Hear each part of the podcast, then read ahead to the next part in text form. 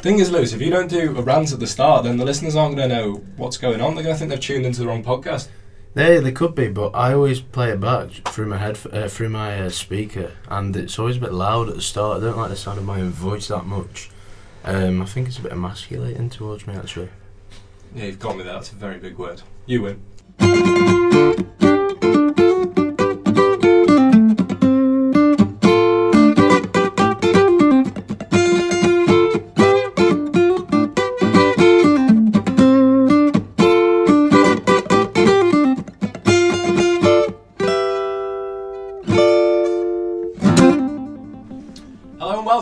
5W Football Podcast, where we discuss the who, the what, the where, the when, and the why of the beautiful game. That was Joe Davis on the guitar for the jingle, and I'm Andrew Mishra on the mic.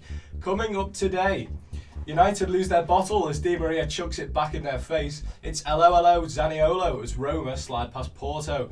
Sancho's not Jadon, although he did forget his passport, making Dortmund a bit delayed. But it's not punning that did it for City at the weekend, it's yet more cunning. That's Aguero leaving a very sorry Chelsea.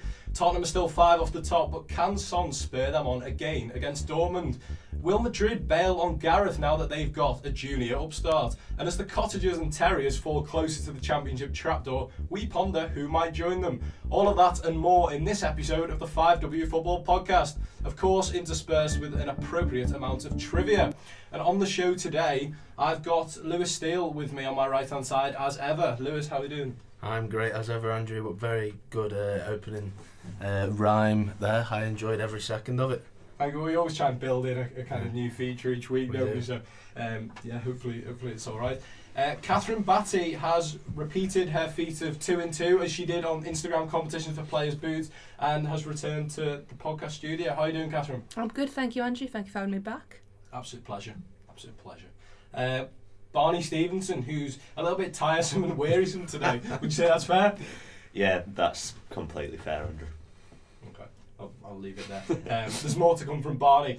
Um, okay, then get straight on with the football. Uh, talk about the football last night. I think so. Champions League, nice to have it back. I've always think it's kind of a, a nice reassuring presence to have in our lives. Um, Manchester United went down 2 0 to PSG. It was a happy return for Angel Di Maria. Angel Di Maria, a very curious player, I think personally. Um, he, he was a kind of sort of favourite player of mine across Europe before he moved um, moved away from Real Madrid. I, I very much liked him as a, as a central midfielder. Uh, Barney, what, what where's your stance on, on Angel Di Maria? Um, yeah, I think he's a very good player. I think he's, I think he's a technically very good player and someone who can do sort of almost anything they want with the ball. I think he, where he fits into a team, is sometimes the problem with Di Maria. Like we were discussing before, it's a little bit hard to know whether he should be played on the wing or in central midfield. And he kind of doesn't, he almost doesn't quite suit either, I think, because he's not incredibly fast, is he?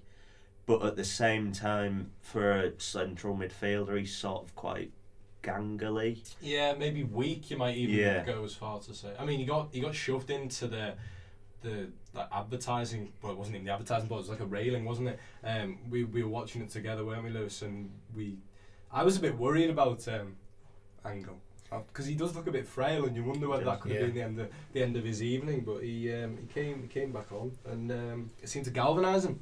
Yeah, I had uh, flashbacks of uh, Pedro Mendes when he got, well, Ben Thatcher ploughed into him uh, for City once and he fell into the advertising hoardings and was very worse for wear after. But yeah, obviously he came back and he was galvanised. Uh, there's a good picture going around social media today of him drinking from a bottle of Heineken that was thrown at him. Um, and very fitting that the advertising hoardings there are actually Heineken. Uh, so yeah, I like that. Uh, he has had a very strange career. It's pretty ludicrous that he didn't really do it at United. The only real memory I have of him is that chip against Leicester, and they definitely lost that game anyway. Um, but yeah, he should have. He's thirty now. I feel like he should have been a lot better than he is. But I still think when he does retire in three or four years, we will look back and think, yeah, what a player he was. Other lager beers, of course, are available. Catherine, you were at Hull City last night. Was there any um, lager being thrown around in the stands there? There wasn't no. There was just a lot of disgruntled chatter when we threw a, away a two-goal lead, and um, there wasn't probably enough people there to throw um, beer anyway at any of the players. So uh, yeah, And at the weekend, Sergio Aguero's up to his usual tricks of, of scoring hat tricks in his own inimitable way. Um, he's gone level with Alan Shearer on the all-time list of uh, Premier League hat tricks with 11. So no doubt he will go and break that record. Um, Lewis, I guess, should come to you as the, the Manchester City fan of the room. Uh, what did you make of it going into that game? Did you were you confident? Uh, I wasn't actually at all. Um, I remember last time we played Chelsea away this season. I was, I think I was speaking to you the day before, and I said I quite fancy us to win, and then obviously we went and lost. So I thought this time I'd change the mindset and go in it expecting to lose, which I, I thought Chelsea may have got at least a draw out of us. Um, and then obviously we went 1 0 up very early through Sterling, and Aguero scored. But until then, I was a bit angry that he missed a very big chance, but he still managed to score three goals and hit the post, and three excellent goals, it must be said. Um, so yeah, he. We aren't going to have the same debate as last week about wh- where he stands in Premier League strikers, but every week it seems at the moment he's staking a claim for that title. Yeah, and he missed that chance early on, didn't he? Um, and he seems to kind of have that knack of just not letting things like that affect him at all, and kind of going on and just putting those. Well, he, he, was playing almost like he was angry for missing. I, I, I don't often see him shooting from that range Mm. that he did for his first goal, um, and I don't think he's allowed. Well, obviously, he is allowed to, but I think Pep would rather him look for the wingers or a David Silva. Oh well, he wasn't playing, but more of a De Bruyne Gundogan making the late run into the box. Uh, but I think he was angry that he missed that and thought, well, sorry Pep, but I'm having a go. And then we saw what happened. Kepa didn't get near it. Mm. And that defeat uh, for Chelsea led to the sort of inevitable discussions about Maurizio Sarri's future. Um, he started pretty well, you know, you could kind of see his, his effect on the team, but that seems to have gone downhill rather quickly. They seem to be playing without an identity. Higuain's come in, and to be fair, I thought he was actually one of the few bright sparks for Chelsea at the weekend, but clearly, if your team's going to ship six goals, it's not not much use, you know, having him at the other end. Um, Catherine, in terms of Chelsea's managers, and we were discussing before about Frank Lampard maybe being linked with the job. Um, what what would you do in, in that situation? Do you think Chelsea need to maybe change their approach of recent years of, of being a firing club and, and persist with Sarri? Have you seen enough there to, to convince you that he's worth persisting with? Or it's it's tricky. I think Chelsea have gone down that route of panicking before um, when they've had a bad season, and they've I mean they've not had an awful season. They're just on a bad run.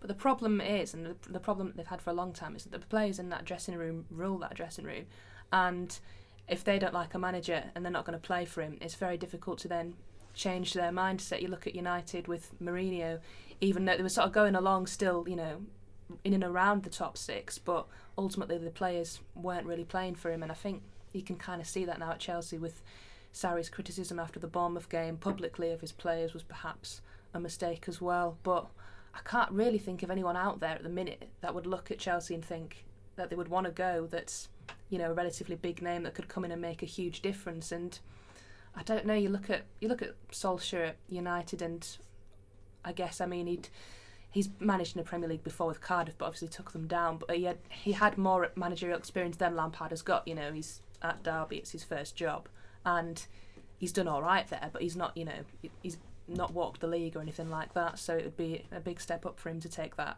that job on, especially again, like you say, would the players respect him? I, I don't really know what the answer is at Chelsea. I think the players need to kind of have a look at themselves, and I don't know if we'll see Hazard move out the summer and whether they can have sort of a changeover or not. But Mm.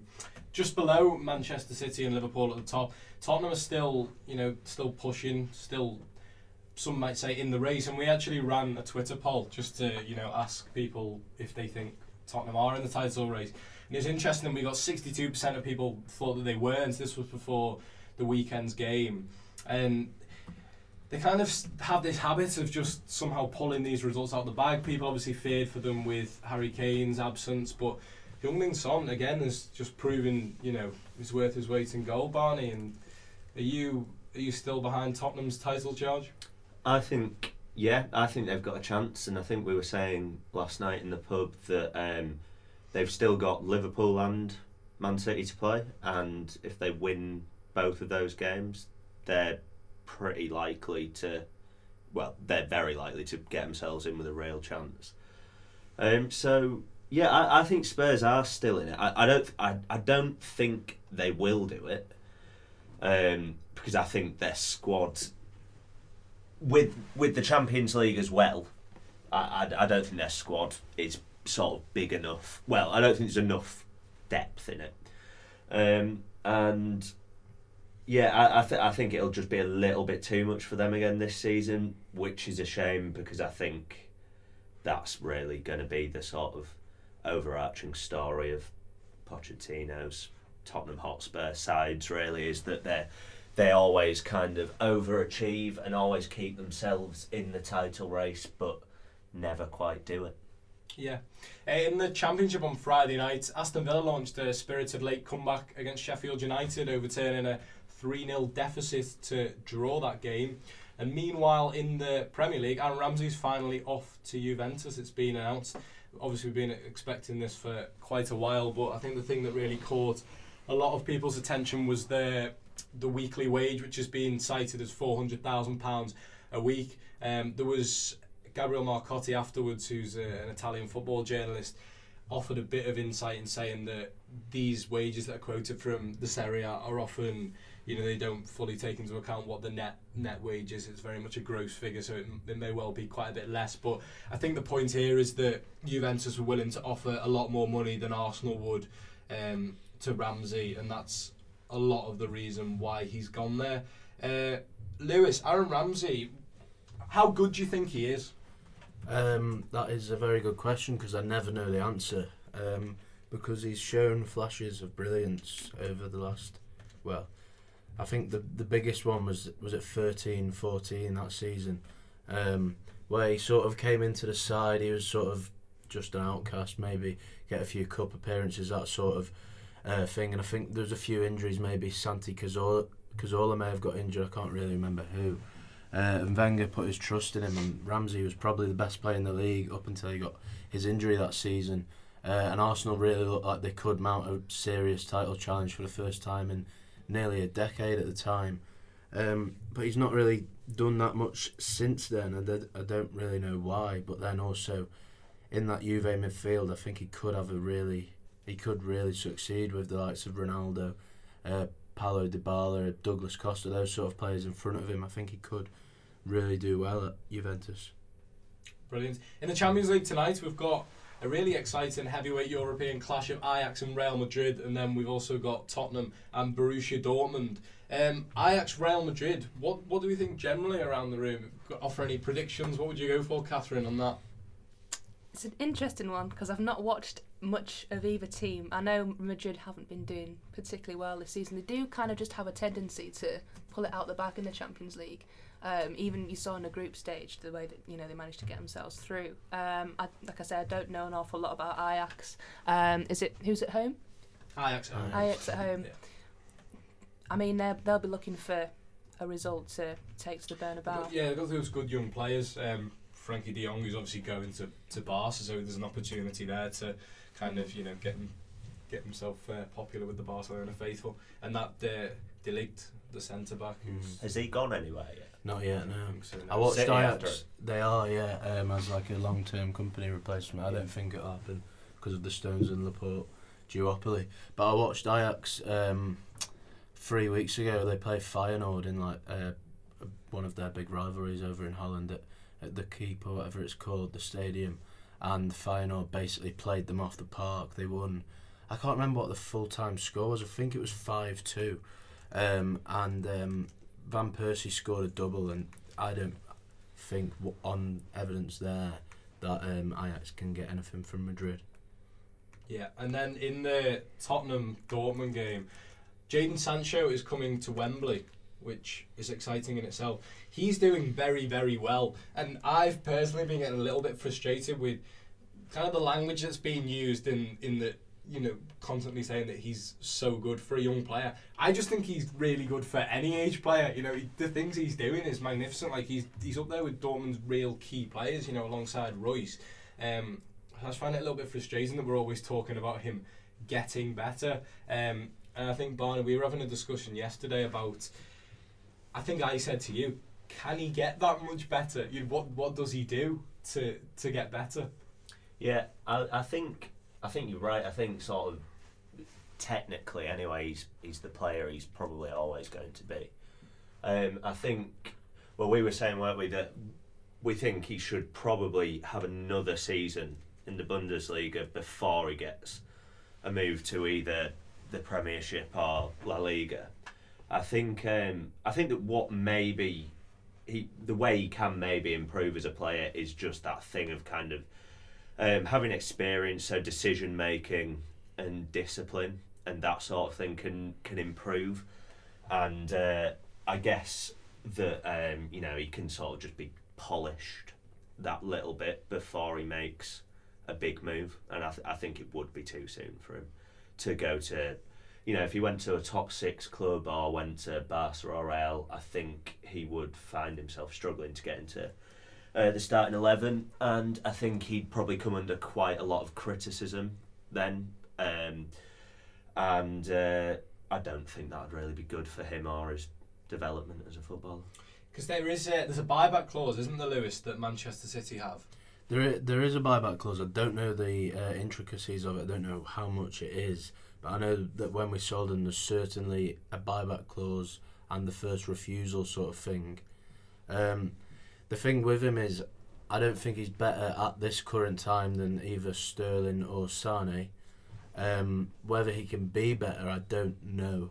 Um, I think maybe it will take maybe Sane to maybe a Bayern Munich to come in for him and we'd look for Sancho as a replacement for him. Sancho and Sterling on the wings would be very, very good. Uh, but I think if he was going to go anywhere, I know that he grew up as a Chelsea fan, so it could be if Hazard does go to Real Madrid at long last, it could be that could be the place he goes.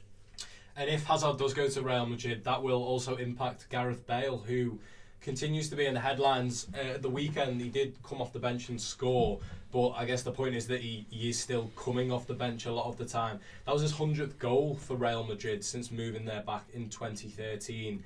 And I think it's fair to say he's had a kind of strange time over in Spain. Um, he doesn't seem to ever have been fully taken to the hearts of, of Real Madrid fans. They've always kind of warmed more to the Spanish stars like Isco and, and Asensio, and increasingly now the young Brazilian starlet Vinicius Junior, um, who who started ahead of him at, at the weekend.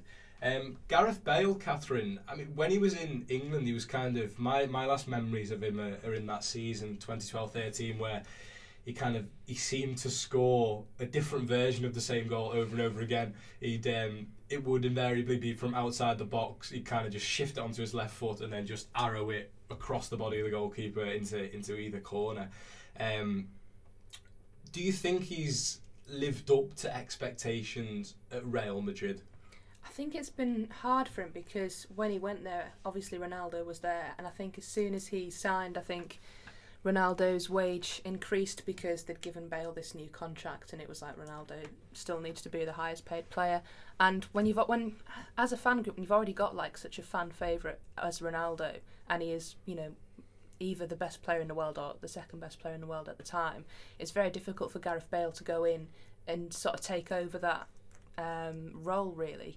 And he was never really going to do that while Ronaldo was there. And Ronaldo's only just left, and Bale's sort of he's been there for, as I say, quite a while now. Um, I remember actually seeing him when he first we first came on the scene with Southampton. I think they beat us four one in the championship or something. He scored a free kick, um, and I think it's just been difficult for him because I think to be fair, he has achieved quite a lot. at Real Madrid. He's got you could say Yeah. 100 goals isn't bad. And I think he's he must have won four Champions Yeah. Say Leagues. four Champions Leagues and the La Liga, however many.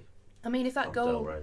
goal last year had been scored at another club, maybe I think we'd still be. And I don't think that goal's talked about enough, to be honest, because it was so good. It, I di- agree. it didn't win the goal Yeah. of the. It didn't win the No. FIFA Puskás It's- award, did it? I don't It's understand how it's No. possible that it didn't win that. There's, there's so many remarkable aspects to that. For one, I completely agree. I think it's absolutely incredible goal. Obviously, I was watching that final in Anfield actually, as obviously as a Liverpool fan, but it was I was absolutely just flabbergasted. But also at the same time, like if, if that's the goal that you know, I think it's the best to- goal I've ever Yeah. seen. I Yeah. yeah, I, I absolutely agree. Um, but I think I after that game, after getting over the defeat and whatever, I thought that is that's excellent because no one can argue with that.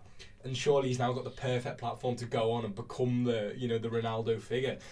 But it just doesn't quite seem to have worked out for him. And one of the things I heard the other day, apparently Zidane didn't speak to him at all after after that. and, you people made jokes like, "Oh, he's been upstage with, with that goal he scored against Bayer Leverkusen back in like 2002." Um, but maybe that maybe that's been a factor in it, and also that he's apparently only has done one full interview in Spanish while he's been out in Spain, um, which I was kind of under the impression that he he was speaking Spanish, and I, he always seemed to be getting on quite well with Modric, but apparently he isn't you know fully integrated there, and you know kind of at odds with parts of the media and things like that, which seems to have had an impact. But this kid, um, Vinicius Junior. Um, I personally don't know a lot about him, and I don't think generally we do in England. I remember when he was announced as a signing. I think it was about forty million pounds had paid for for a sixteen-year-old, which is unprecedented, and I think still is unprecedented. But I think it's quite encouraging in some ways that often when these really young players get signed, like even going back to you know the Premier League over the last few years, we've seen it increasingly with like fifteen-year-old lads. I think Liverpool, for example, took Jordan Ibe from like Wycombe when he was fifteen. Um, it seems like too young, and how do you judge at that level of, of development? But it seems to be paying off with um, with Vinicius Junior, and I guess it's in encouraging from that aspect. Um, I think it's interesting to try and compare him maybe to, to our lads, you know, to the likes of Sancho and and Rashford. Do you think maybe they value him a little bit higher, Barney, because he's Brazilian? Do you think there's an element of um, this?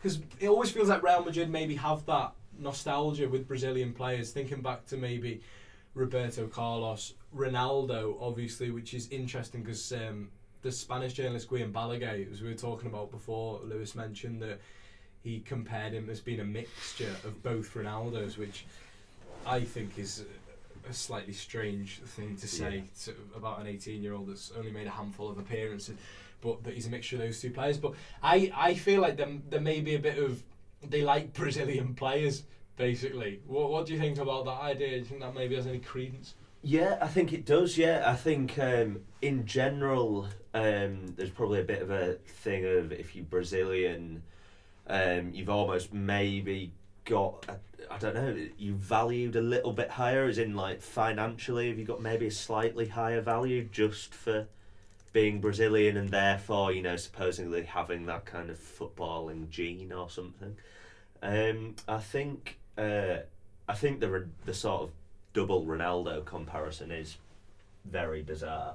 There's I I was watching a few clips of him earlier. I can't see anything of Cristiano in it. Um, I can see a little bit more of. I can see the sort of way that he moves is slightly similar to Brazilian Ronaldo, a sort of young Brazilian Ronaldo when he was skinny. Um, Back in the yeah, uh, yeah. I, I think uh, I think he, he, he does look a good player. I I, I don't think. Um, Would you have him at Hull? Mm, I don't know. We do have Grosicki on the left wing, so I mean, I'd I'd have him on the Yeah. bench. Replace Chris Martin on the yeah, bench. yeah. Would the whole would the whole faithful take kindly to a Brazilian? You've had good Brazilians. Uh, in the past, yeah. to be fair. Well, have we only have we only had, oh we've got Evandro. I was going to say have we Yeah. only had Geovanni? Is it only Geovanni and Evandro?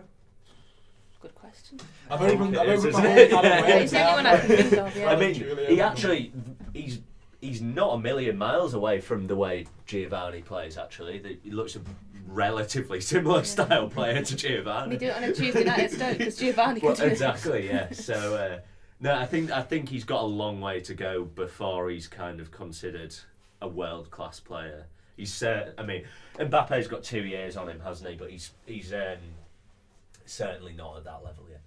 I'm more excited about Sancho, to be honest, forgetting the nationality thing. Um, we have a question um, which we will answer as, as the end of, of part one, and then we'll have a little break and return for part two. Um, this is from Tom Griff on Twitter, who asks us Your team has a free kick in the 90th minute. You can choose a current or past player. Who are you putting on it, and why? Lewis.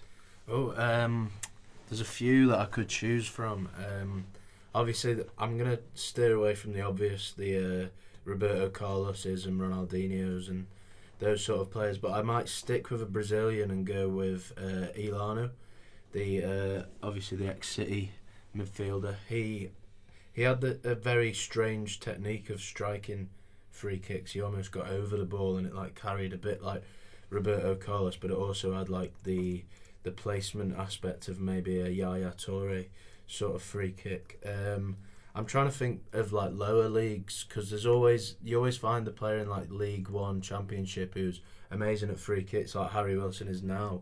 Uh, Jason Koumas, I always remember, was very good at uh, free kicks. There was a player who a Crewe had called Billy Jones, not the Billy Jones from Sunderland, a different Billy Jones left back. He scored a hat trick of free kicks away at Brighton once. Wow. Um, he was a very good player. One might have been a penalty actually. I may have done him a disservice there.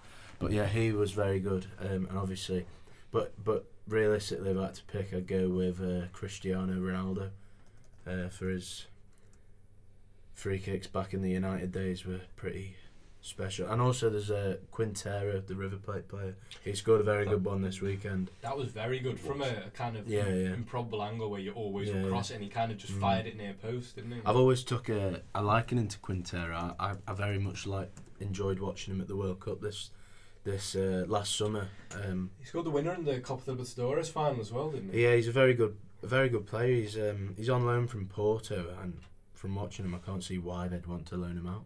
Yeah, well, they lost yesterday. Um, they, They could have did, they could have used him, I think. Um, Catherine, any free kick uh, personal favourites of yours? Yeah, I mean, Hull have signed a few players over the year that have been deemed as free kick specialists and have failed to produce any special free kicks. Um, we've had Robert Snodgrass over. Um, he was he, he had a couple of good ones. I, I was saying to Barney earlier, I was like, you, you kind of thought he was going to score every time he got a free kick. He was going to score, so it was maybe overhyped a little bit. Um, you might not have heard of this guy, Andy Dawson, brother of Michael, was very good at free kicks for Hull.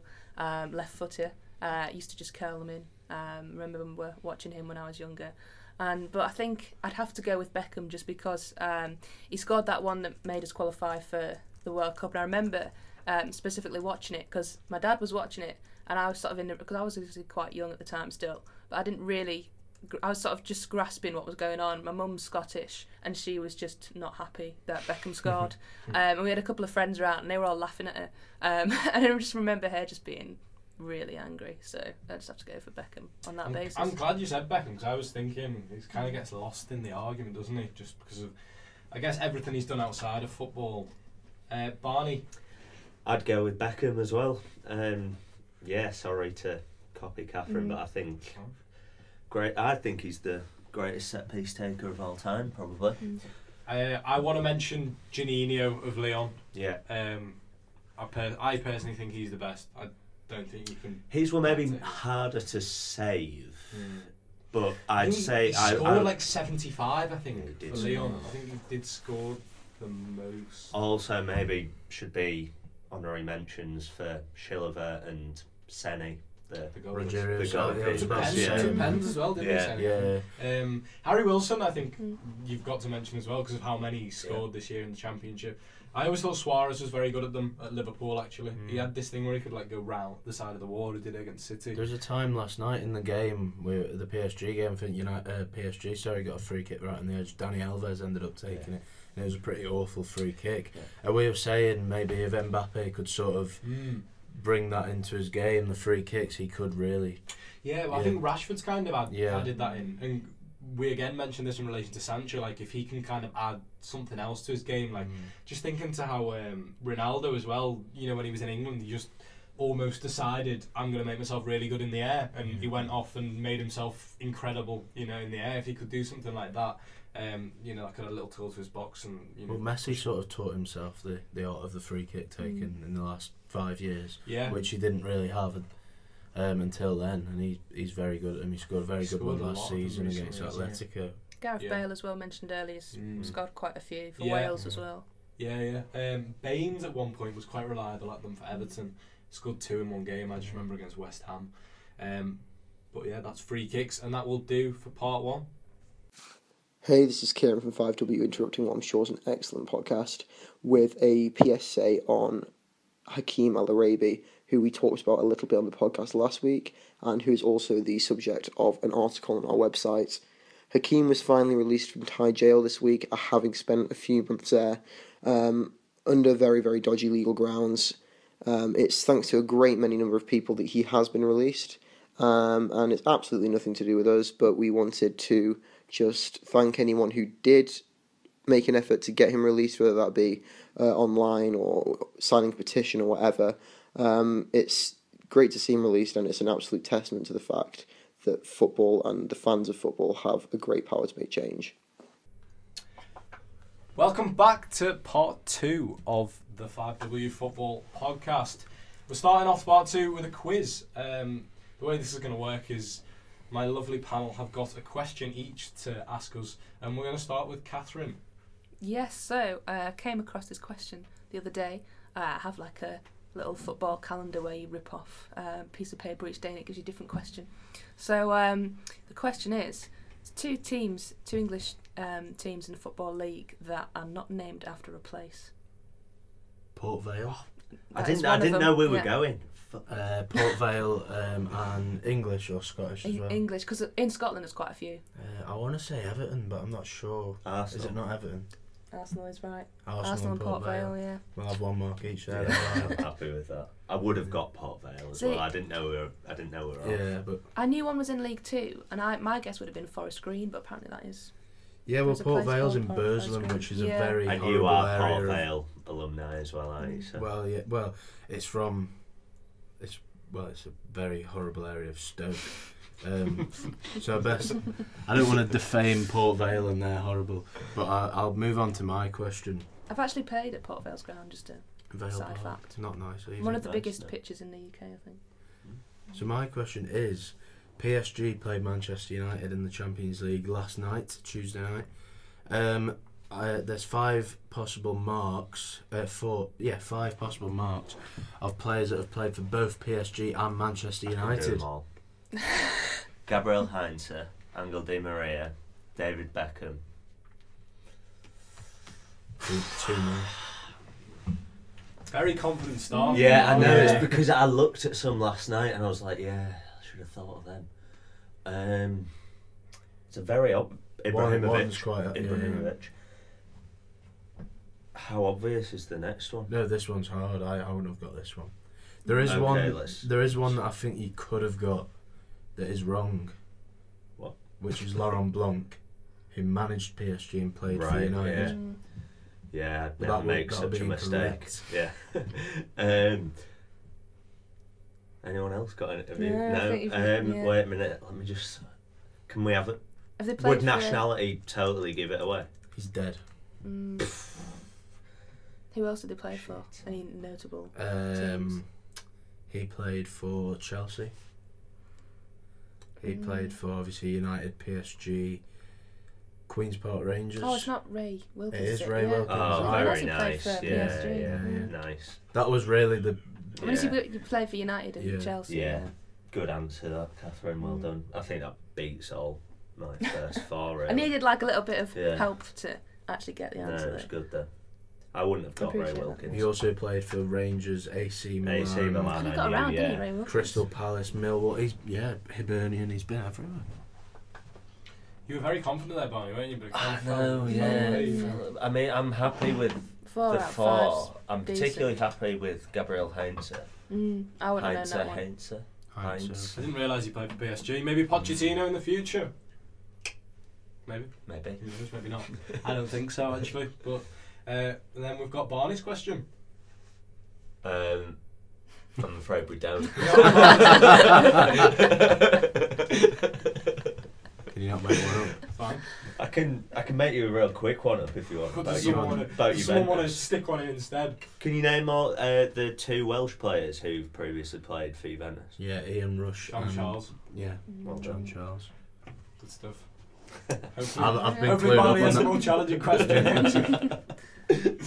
okay, very good. Uh, moving on to the next topic. We mentioned the Heineken advertising boardings uh, at the start of the programme.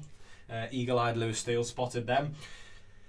Just wanted to have a quick chat about strange footballing sponsors. Everton had Angry Birds, or I think they still do have Angry Birds on their shirt this season. Um, weird and wonderful sponsors of know, football teams, competitions. Um, Catherine. Yeah, I've got obviously two Hull City ones, um, which I might have stolen, uh, which you know might steal what Barney might say. But um, the obvious one is cash converters. Um, it's just not a nice logo you want to have on Is your it shirt, really. Is no, it? Oh, it thankfully it's not that anymore. It did, although. One of the good things about it was we had the cash converters challenge at half time uh, at home games for quite a while, which was quite entertaining because a lot of the time it involved like fans it was two fans competing against each other. It used to be like a home fan and away fan, and they had these like you know like the bubble footballs. Like they, they weren't the ones where people went inside, but they had to like kick it to the halfway line and then go back and then score with this massive like bubble football. And it was quite entertaining. Uh, quite a lot of people fell over as well. I think they had to like there was they did other ones where you had to like spin round, and it was um, so apart, apart from it not being a particularly nice logo, that was that was quite entertaining. And then we also had Flamingo Land. Um, I think Middlesbrough had Flamingo Land as well, but Mm. it again it just looked a bit odd on the shirts. Have you And been to Flamingo Land? I have been to Flamingo alright, Land. isn't it? Yeah, it is, Yeah, and I'm we got um discount if, if if we showed our season pass. Oh, for the really? Hull fan, yeah. Did that for also two apply years. cash converter? no, don't. I yeah. had to go to casualty after a school trip to Flamingo Land. Oh, I have heard this story actually. Mm. It's Right, not- go on, back, so nice. tell away. Um, I, well, long story short, I cracked my chin open. Chin. Mm. I- I've Can never you heard- see? Is there a patch of that. there where I've sort of got Yeah, less, there is a little bit. less A little dent in your Yeah. beard If you, wanna, fade. if you want to hear more about Barney's beard fade, then please do. Yeah, get in touch episode with me. four Yeah. of the Five, Five Football Podcast. episode five. Possibly episode five. Yeah. Listen to them both, just to be sure. Um, and he gives some more details on it there, but carry on, Barney. Sorry. Um, no, that, well, basically, yeah, that's it. I, I had to have stitches and. I've never heard of the concept of cracking a chin open. I mean, it's plausible. I'm- Yeah, I haven't. doubting It, it was. There was just a, a lot of blood. What um? Guess where- I hit an artery or something. Were you on a ride? No, I wasn't on a ride. How Um, did it? I was being chased by my friend, and uh, it was around the time of. Um, do you remember when George Sampson was in Britain's Got Talent? Yeah. And he used- Met Ah, him. did Yeah, he win it? he won it, yeah. Did he? Did he? Yeah. He did, and then he was an actor who was on Yeah, that Waterloo, Waterloo Road. Road. Yeah, yeah. Was he? Yeah. I, don't, Great. I don't remember that, but do you remember? Do you remember he used to swing round a lamppost? Yes. Yeah. Well, I did a like lesser version of that. I obviously couldn't do that, but I sort of you know swung round the lamppost. Were you a bit of a, a wannabe George Sampson back in the day? I It looks don't- like I- I- it, doesn't He it? does, yeah. He I looks do- like you I don't look like George Sampson at all. He didn't like that. it's just inaccurate. Um, we were upset Barney Stevens in there. Yeah. Uh, Any, anyway, yeah, I, s- uh, I sort of went round the lamppost and uh, and slipped, and banged my chin. It's quite unfortunate, actually. Mm. Very upsetting, Lewis. Very yeah, upsetting. very upset. Very upsetting indeed. Um, Very spon- strange. we were talking about the League Cup as well, weren't we? About how the you know the various incarnations of that, like Carling Cup. Yeah. Um, Capital One. Did they have Worthingtons? Are we back back on sponsors? Milk. Yeah. Mm. They're sponsored Yeah. by Milk. Scunthorpe have The had. Rumbelows. Is it back in the day. Pleasure Treasure Island? Uh, Pleasure Island. possibly, yeah. Yeah. Yeah. There's like the Unibond, the Unibond League back down there in the in, in non-league football Mm. underneath the, the conference. Well, yeah, it used to be the conference. Then Blue Square, Blue Square Yeah. came in, didn't they? Well, that- no, one, a- no one knew what Blue Square was until they started. Yeah, there was also the Johnstone's Paint and the Yeah. LDV Vans Trophy. Yeah. Brighton have had a few. The championship used to be the funny Coca Coca Cola. Cola, yeah. Yeah, I like those. Yeah, those were quite the like days. Is Well, it Sky Bet now? yeah. Yeah, Yeah, Sky Sky it's- Bet. Do you remember the championship? But we don't think the of it like that, do we? No, we don't. On. It was like it was called oh, the Yeah, championship. they called the championship. Yeah. Yeah, Yeah. yeah. Pukka And, um, Pies used to Pukka sponsor it. Pies, and uh, the the theme tune was uh, "Beautiful Day." I've got a funny story about this actually. Go on. When it was back like when Hull were in League Two, and I'd gone to Hull v Mansfield away in the Peter Taylor promotion season, and it was like one of the first. It was one of the first. Like it was the first season I'd started going to away games, and we won every game. And I was only about like five or six, and because we won most weeks, I just accepted that we won every game and we didn't lose. so when we lost, I used to get very upset. I used to cry, and um, we played Mansfield away, and they were sort of in the playoffs, and we were obviously in the top, like the top two, at the top three at the time, and. Um, we, we lost 1 0 when Liam Lawrence I scored. was And obviously, say Liam obviously the Falling waterworks outside. started. and I started crying, and um, the guy behind my dad said, "Is she crying because we lost her because she has to come next week?"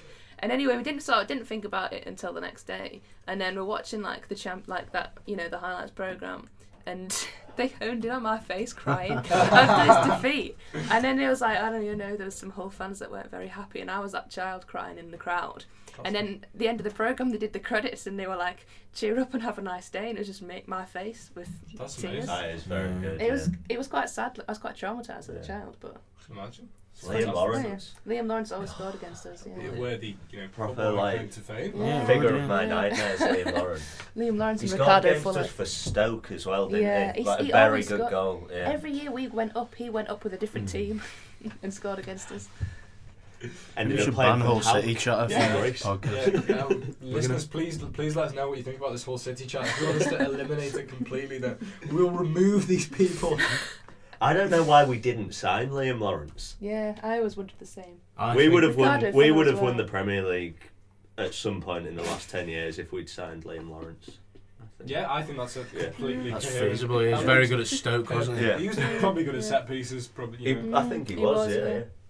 Yeah. But what was he sponsored by? Because we're talking about sponsors, not Liam Lawrence. Yeah. aren't we? I have a Who good. made sp- I, I it? found. A, I found some very good sponsors actually. Oh, have you? Uh, Have you the- been doing a bit of research? Yes, While, uh, while we've been listening to I Hull remembered- drivel. I remembered a, a Brighton sponsor. They were sponsored by, uh, F- you know, Fatboy Slim, the DJ. Skint. Not Yeah, personally, they were no. spon- sponsored by his record label Skint, which was Wow. very unfortunate because they didn't have a ground at the time and they nearly went into administration. uh, they were playing at like an athletics track. Uh, they were sponsored by Skint, and then for one uh, game they were sponsored by his upcoming album Palookaville.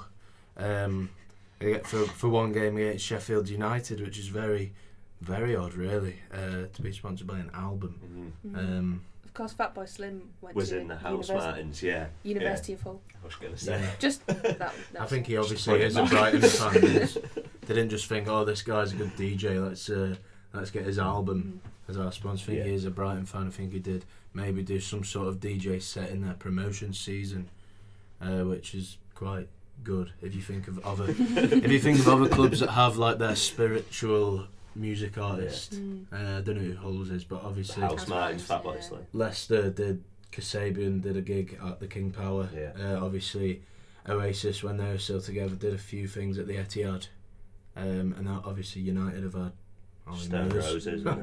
Yeah. Ollie Murs.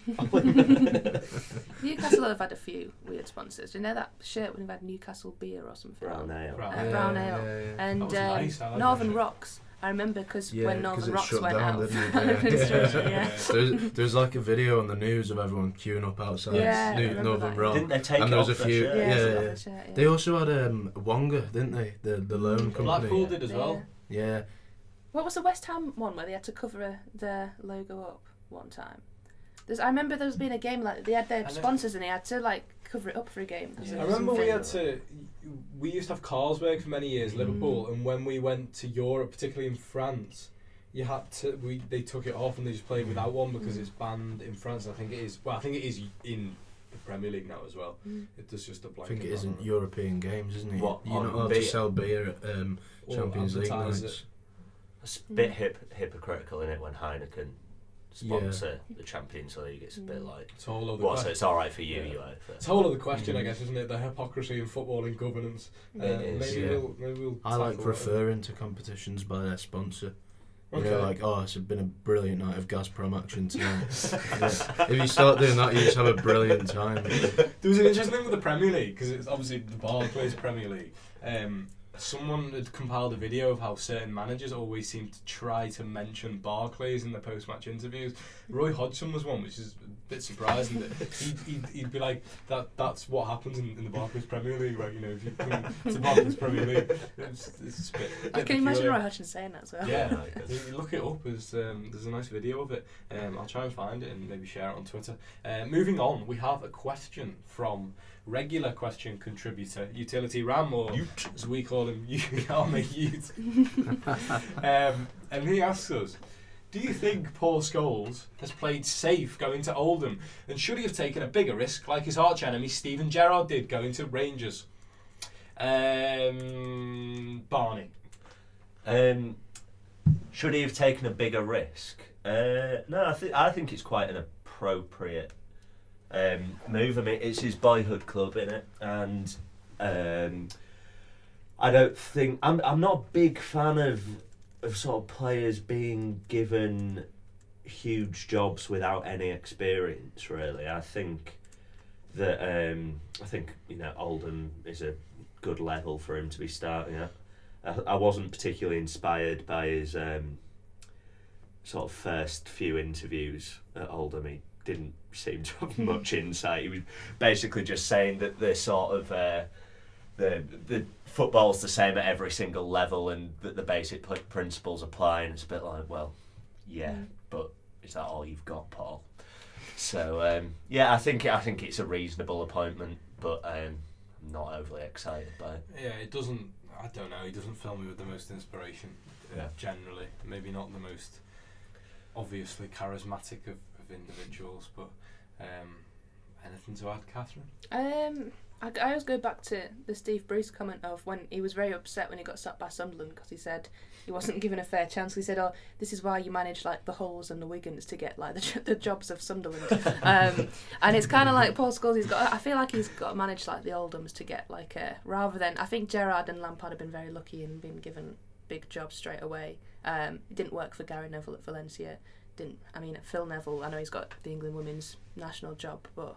Um, di- he didn't really get on very well at Valencia either. So um, Ryan Giggs as well going to Wales is. Um, I don't know. I think you look at Sol Campbell's in at Macclesfield. He's doing.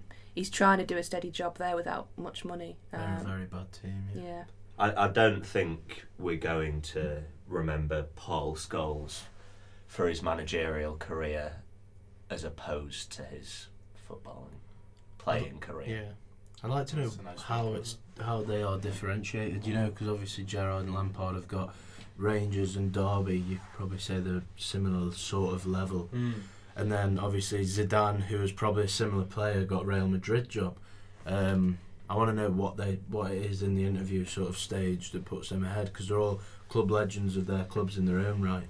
Um, and obviously Gerrard has been probably linked with Liverpool jobs in the past, uh, maybe before Jurgen came in. Obviously Pep got the Barca job as well. I want to know what it is that I- makes him stand out. I always think there's like a kind of a predestined path that in the next 15 years, Steven Gerrard will be the manager of Liverpool.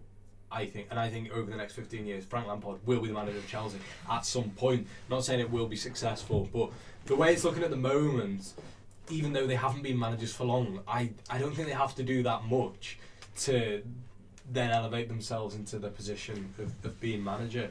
Um, the Zidane thing's interesting. 'cause I feel like it's slightly different in that that was a really unique dressing room at the time. You know, he was going into a, a, a side full of you know they'd all won the Champions League already, and they just kind of needed someone to respect in quite a difficult dressing room. But no, it's it's an interesting question. With, with Guardiola and uh, Zidane, there, they both put in the time um, at youth level, didn't they? And, and if you look at Yeah. Solskjaer as well, he was manager of the reserves at United for I don't know how many years, but for quite a while, I think. And I think a lot of I, mean, I don't know why, but it seems like a, a lot of that sort of golden generation of English players maybe aren't willing to spend the time sort of on, you know, behind the scenes, putting in the sort of graft as a reserve team coach and sort of building the way up and that they just want they want to be in the hot seat Remember though, immediately. Frank does do research. Doesn't spy on teams, but he does do a lot of research. That's true.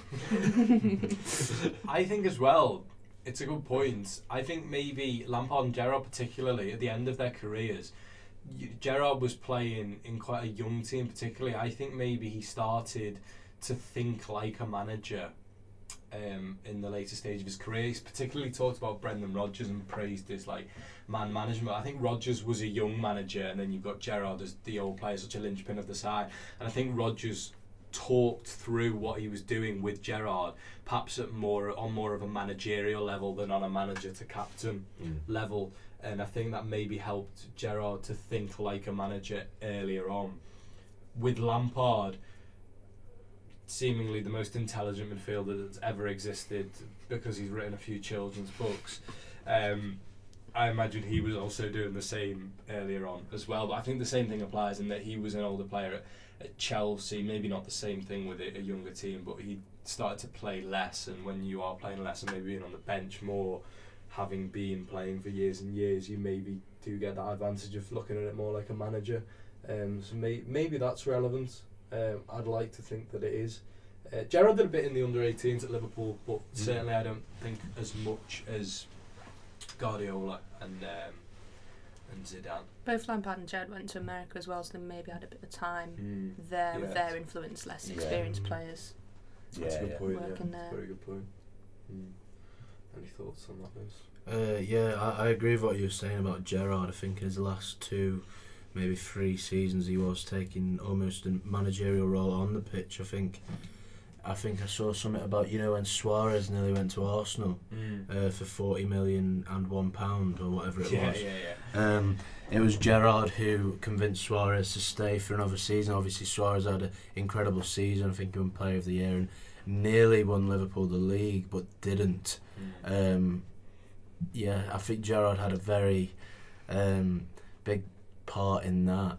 Um, and yeah, Guardiola obviously spent a lot of time travelling around the world. He, he played in Qatar and Mexico, just just having sampling different footballs and Yeah, yeah. We got another question as well, um, which comes from Parth Indale on Twitter, who asks, "Do you think high-profile managers like Guardiola and Klopp would succeed at a club like Burnley? Limited budget, limited wages for the players, but the goal is just to avoid relegation. On the flip side, how good will Dyche do at City? Makes it sound like Dyche has signed signed a contract at City there. Some of us like Pep know." Um, I don't know. What you think, Lewis? You like this kind of thing? You're you're into, you're into Guardiola. Guardiola's been mentioned in the first line. I'll come to you first. Um, I think Guardiola at Burnley. Well, um, Bur- Burnley is what makes it awkward for me because I just don't like Burnley. If, if they said someone like Bournemouth or something Mhm. like that, I think Guardiola would maybe get them to seventh in the league. Um, and also, he, he'd, they'd be able to attract players. Like people would be like, "Oh, I'm going to go and play for Pep Guardiola or Jurgen Klopp." How would Dyche do at City? I think he'd finish sixth. Um, I just think he wouldn't be able to get the best out of the likes of Bernardo Silva, the younger sort of players.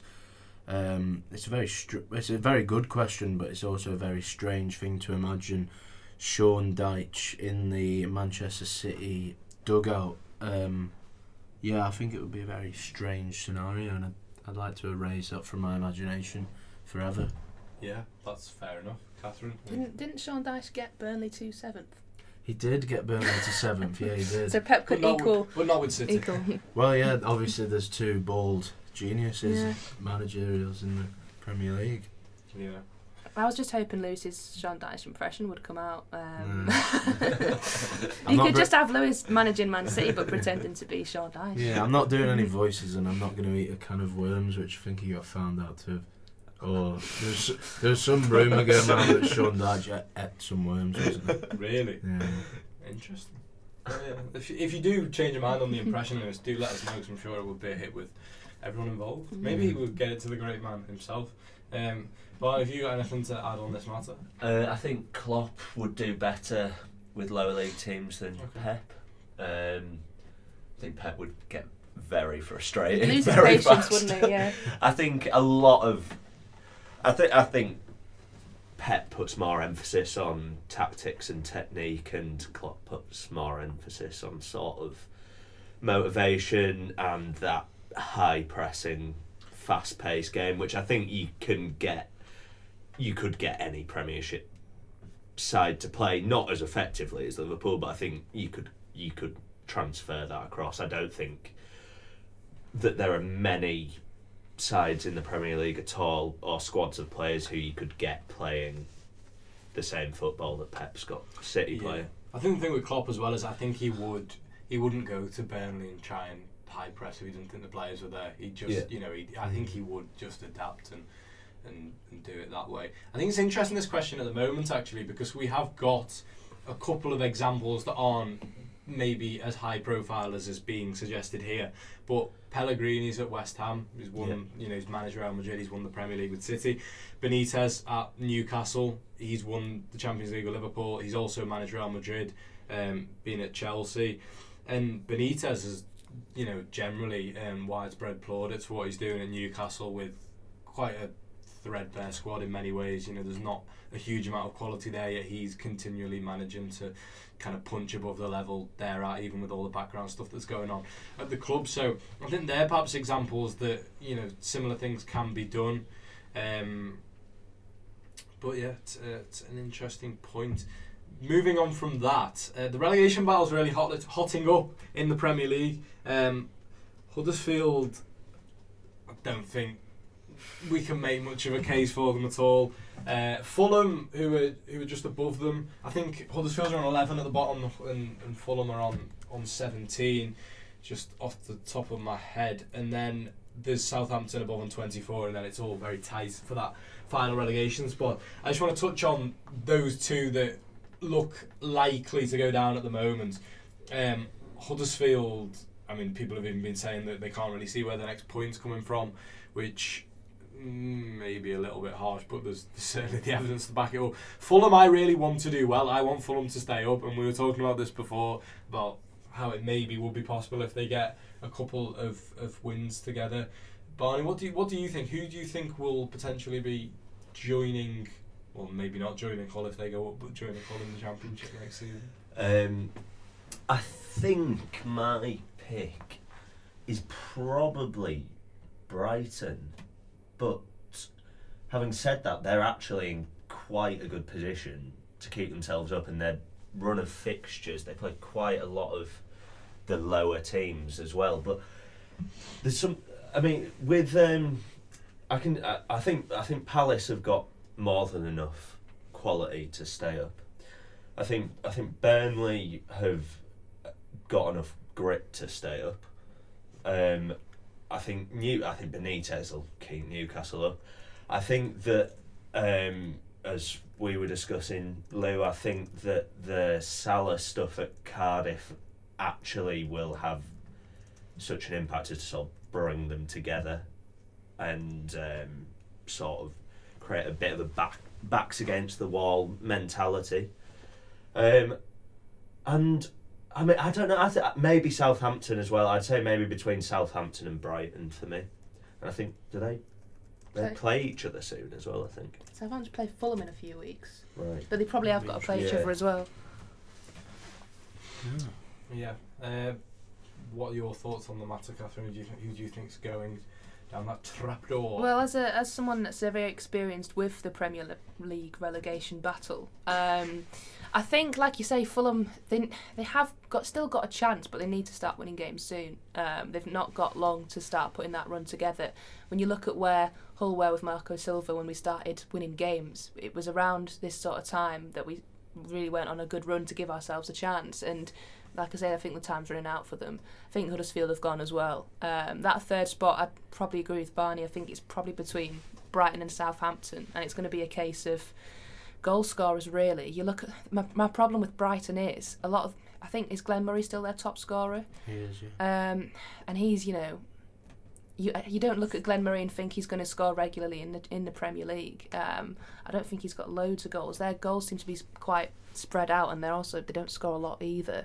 Southampton again, Charlie Austin, Danny Ings haven't scored many this season. I know Danny Ings has been injured as well. Um, I just don't feel Southampton they seem to have spent money on players that you know they've not really done an awful lot since they've signed. Um, I think Cardiff. I think like Burnley will be all right. I think it could be between Cardiff is still going to be in there, but I, I really hope they stay up. And I think if Neil Warnock keeps Cardiff up, he should get Manager of the Year. I'm just saying, putting that out there early on. Certainly gives an I don't think he will, but Certainly gives an excuse to watch that documentary again on Neil Warnock, which is magnificent. I would like to watch that Yeah. more frequently than I do, and I do watch it frequently. Uh, Lewis, who do you think's going to go? Um, I think I'm just looking at Brighton's fixtures, and I, I've I've concluded that they will be safe, um, and that's on their home form. In the next five games, this is not including this weekend's FA Cup game against Derby. They play Huddersfield, Cardiff, and Southampton at home, as well as Crystal Palace away, which is a derby, and I think they won early in the season in that game. So I think they will be safe. They've got a very good defence with Dunk and Duffy and Matty Ryan in goal. Um, Burnley, I think Burnley may slip back in there. I don't know why. I think they're on a good run at the moment. They've got some good strikers, and they always look like they could get a goal. Newcastle, they've they've brought some good players in, but I always think Rafa is too good to get relegated. Although I really don't, I really can't call it. I think Cardiff may slip in on the last sort of week or two. I think Cardiff are going. I do. Yeah, I, I, I don't want them to because, like we've said, I've really took a warming to Neil Warnock and Cardiff in general in the last couple of weeks. Sure, the Yeah. celebrations at Southampton at the weekend, Sol Bamba in the, the crowd. Uh, but so I, I would like them to stay up, which I would have never saw myself saying three or four months ago. But yeah, I would like them to stay up. Um, but I don't think it'll happen. I think Southampton and Brighton, Burnley, and Newcastle just got a bit too much.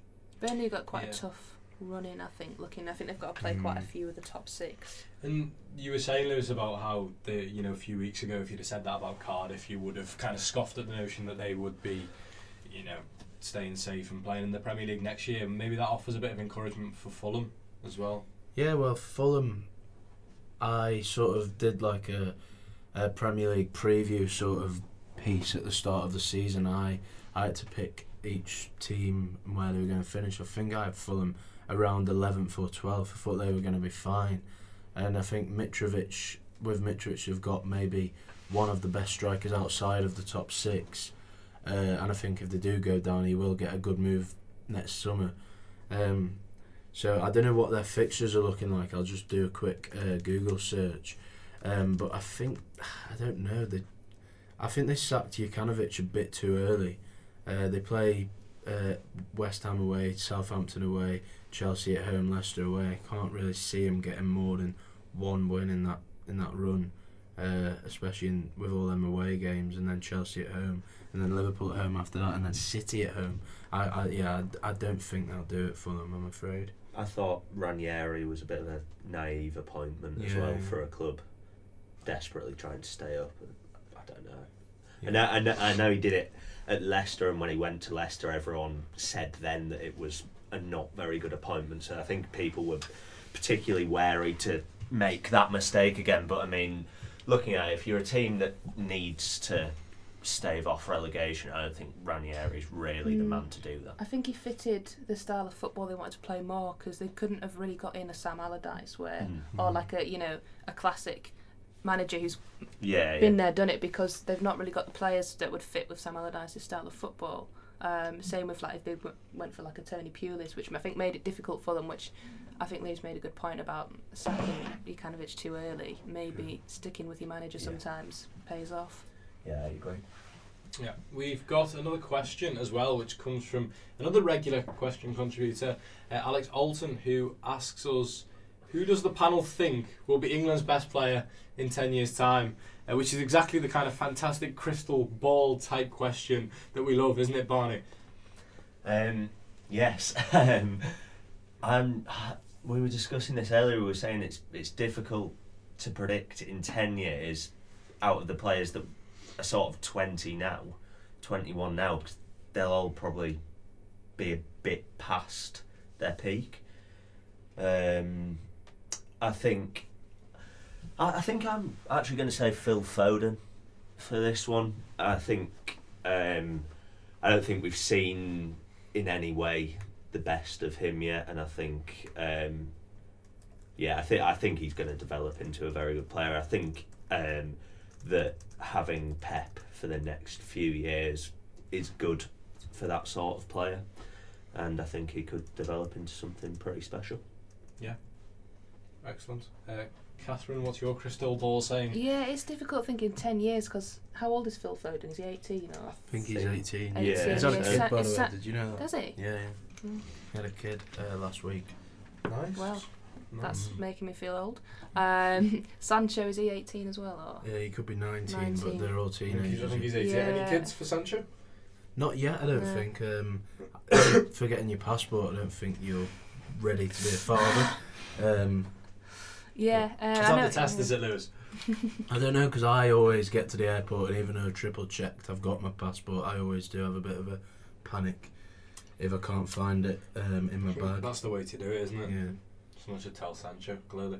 Um, yeah, Sancho, I know we mentioned earlier. Mason Mount, um, he, I think he's 18. uh, He might be 19 actually, or 20. He might even be Mhm. 20. Um, so maybe by 10 years he might be sort of coming towards nearer the end. But I think he next five, six years is going to be a, a good player for him. My my worry with Mason Mount is just being at Chelsea.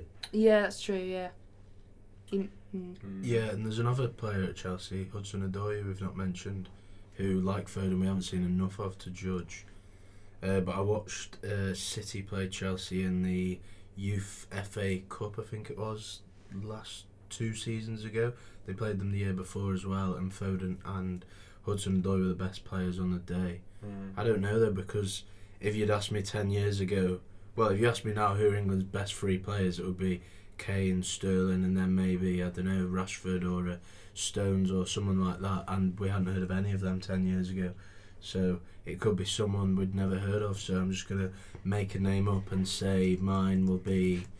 Um, Trevor, so many to choose. Trevor Johnson Trevor. Stevenson or something like that. Do with it, There's a lot of Trevors Yeah. going around. Is that my son? It could be, yeah, it could be. Although it'll be very strange because he'd only be 10 at the Yeah. time. Yeah. Well, Matt. after he got, after he got married, um, over The Christmas week. you know, child could be on the, on the way. Yeah. No, um, I think um, I think Rashford personally, um, he's shown promising signs of you know being able to kind of add things to his locker. Which, if he can continue doing that, he'll be 31. He could be kind of an out and out striker, um, maybe. Ryan Sessegnon, I want him to be good, and he's the kind of age you know where.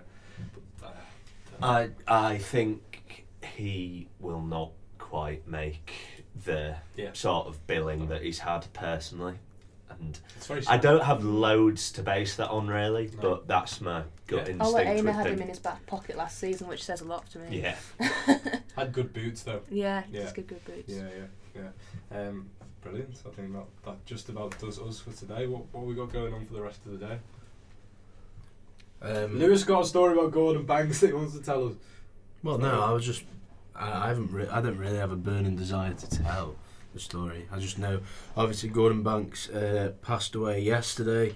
Very sad day for uh, England football, obviously. Indeed. Um, yeah, I'd, I've met him a couple of times. I've served him in, in the pub that I do a few part time shifts at. Uh, numerous times. Um, he has fish. He has a small fish and chips, uh, but he always swaps the mushy peas for garden peas, and he always asks for an extra tartar sauce. Uh, and he has a he has a pint of lime and soda.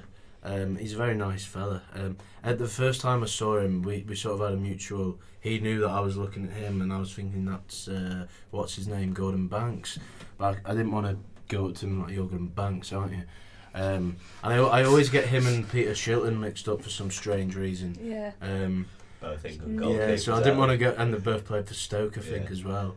Uh, yeah, but it was a bit of like he could see me looking at him, and he knew that I knew that he was the guy that saved that shot against Pele, and did a lot of other good things as well. Uh, but yeah, it's a very sad day for English football. It is, yeah. It's a very interesting story, though. Um, what we up to for the rest of the day, Barney? What you got planned? Um, I have a seminar, Right. which I'm Fantastic. very excited to attend. Right, Maybe that's why he's been in such a mood all, all Mm. podcast. Well, yeah, I just want to be preparing for that. Really, Yeah, yeah, you've yeah, dragged me. yeah. in. Well, I'm sorry. Hopefully, I'll now allow you to go and prepare for that. Yeah, I'm gonna get some lunch as well. That sounds nice. Catherine, what are you up to? Very little. Um, Mm. nothing particularly planned. I'll probably have a coffee in the afternoon, which will probably be the highlight of my. I was going to say my day, but obviously this is the highlight of my Yeah. day, so Yeah, yeah, I'll yeah. highlight And my afternoon. well. Yeah. I very much like the idea of basing one's day around coffee. Mm. I think that's. Like, I am the type of person that does that. yeah. What I- are you doing for the rest of the day, Andrew? We don't never Drink- come to you. we? I'll probably be drinking some coffee. Um, I'd quite like to go for a run, but Yeah, I kind of tweaked my knee yesterday when we were playing football, so I'm not sure whether that will materialise. Than that, I'll be editing the podcast, getting it up as quickly as possible. Um, what about you, Lewis? Uh, I'll be going home, having some lunch, and maybe also going for a run. I didn't tweak my run, uh, tweak my knee last night, so I'll be in full fitness to go for a small run. Maybe, I'll, then- maybe I'll get on your back and you can carry me along.